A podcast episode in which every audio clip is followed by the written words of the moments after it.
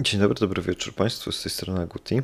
Dzisiaj chciałem powiedzieć kilka słów o książce Sekretne życie drzew autorstwa Petera Wochleben. Na dole okładki znajduje się informacja, taki pewnego rodzaju podtytuł, zdumiewające fakty ze świata drzew. I można śmiało powiedzieć, że o tym właśnie książka jest. Ciekawostkach przyrodniczych dotyczących życia lasu, głównie drzew. Te zagadnienia są o tyle ciekawe, że często nie zdajemy sobie z nich sprawy, i często też nie widzimy tego na pierwszy rzut oka, bo nie mamy szansy tego tak dobrze zaobserwować. Jeżeli chodzi o zagadnienia, z jakimi mamy do czynienia, to jest tutaj na przykład mowa, jak drzewa dostosowują się do klimatu, do zmian klimatu, jak mają ciężko w parkach i w miastach, jak sobie radzą z pasożytami oraz wiele innych interesujących zagadnień. Na przykład tłumaczy, w jaki sposób drzewa rosną, i dlaczego niektóre rosną krzywo, a niektóre prosto. Książkę tę odebrałem bardzo pozytywnie, ponieważ już na samym wstępie znalazłem informację, która mnie zaciekawiła, o której nie wiedziałem.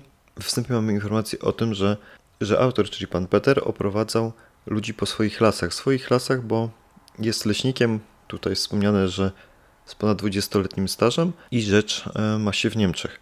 I właśnie pan Peter oprowadzał tam wycieczki po tym lesie i pokazywał im też las cmentarny.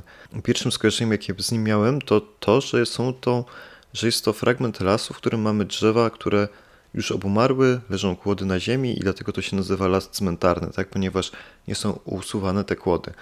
Ale jednak nie. Okazało się, że, że las cmentarny jest to miejsce pochówku ludzi i to ludzie wybierają sobie odpowiednie drzewa. Oczywiście tutaj chodzi też za odpowiednią opłatę i tam umieszczają swoje biodegradowalne urny z prochami, żeby później kiedyś złączyć się z naturą. I już na samym wstępie ta książka właśnie u mnie zaplusowała tym, że dowiedziałem się czegoś nowego, że była przyczynkiem do tego, żebym poszukał dalej informacji w internecie, sprawdził to i to jest dla mnie jak najbardziej na plus.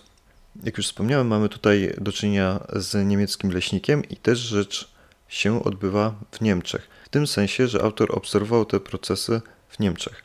I to też jest takim pewnym plusem, ponieważ no Niemcy, jakby nie patrzeć, są zbliżonym klimatem, a co za tym idzie, mamy też do czynienia z drzewami, które znamy sami osobiście. Na przykład graby, świerki, buki, sosny, dęby, cisy, brzozy i tym podobne. Chociaż też mamy tutaj mowa o takich gatunkach, których być może nie znamy, jak na przykład daglezje, ale daglezje są gatunkiem, który przywędrował do nas z Ameryki Północnej. I to, co oczywiście jest niebywałym plusem tej książki, jest to, co ta książka przedstawia, ponieważ widzimy tutaj obraz fascynujących procesów, których tak naprawdę nie zauważamy, ponieważ po pierwsze często ich nie rozumiemy, a po drugie po prostu nie jesteśmy w stanie ich zaobserwować, ponieważ działają zbyt wolno. Jak wiemy, rośliny wolniej reagują na bodźce środowiska w porównaniu chociażby do zwierząt. Jeżeli Państwo sądzą, że też tam nie znajdą się żadne informacje dotyczące zwierząt, to są Państwo w błędzie, ponieważ oczywiście książka głównie skupia się na roślinach, na drzewach w szczególności, to jednak mamy też informacje o tych stworzeniach, które wchodzą w pewną interakcję z drzewami. Czyli na przykład ptaki, chociażby dzięcioł, różnego rodzaju chrząszcze, skorupiaki oraz grzyby. Myślę, że książka też zdobyła dosyć sporą popularność ze względu na to, że jest przedstawiona prostym językiem i często cały wywód rozpoczyna się od pewnego porównania, które nam, ludziom jest bliskie, które nas dotyczy.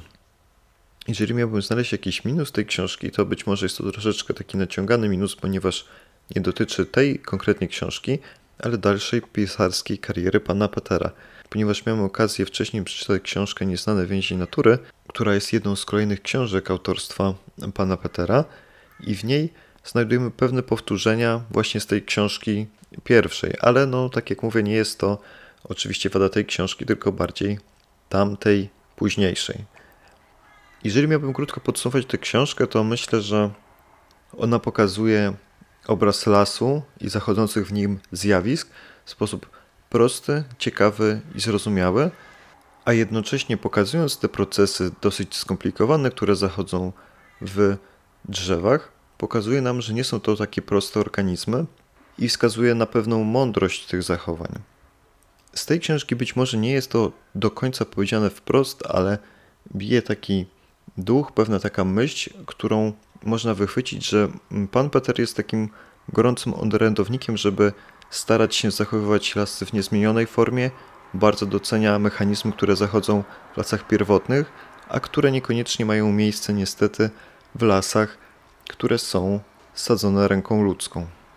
Jeżeli miałbym komuś polecić tę książkę, to na pewno osobom, które interesują się ciekawostkami ze świata przyrody, ale także na przykład lubią podróżować po lesie, ponieważ z jednym z wywiadów, które czytałem z panem Peterem, on wspomina, że charakter tej książki i nawet układ rozdziałów, co da się zauważyć, ponieważ są dosyć krótkie i dotyczące danego jednego zagadnienia, skłania do tego, żeby spacerować i żeby samemu zastanawiać się nad tym, co się w tej książce przeczytało. Więc jeżeli jesteście Państwo miłośnikami spacerów po lesie, to myślę, że ta książka na pewno ubogaci te podróże. Dziękuję Państwu serdecznie za uwagę i do usłyszenia.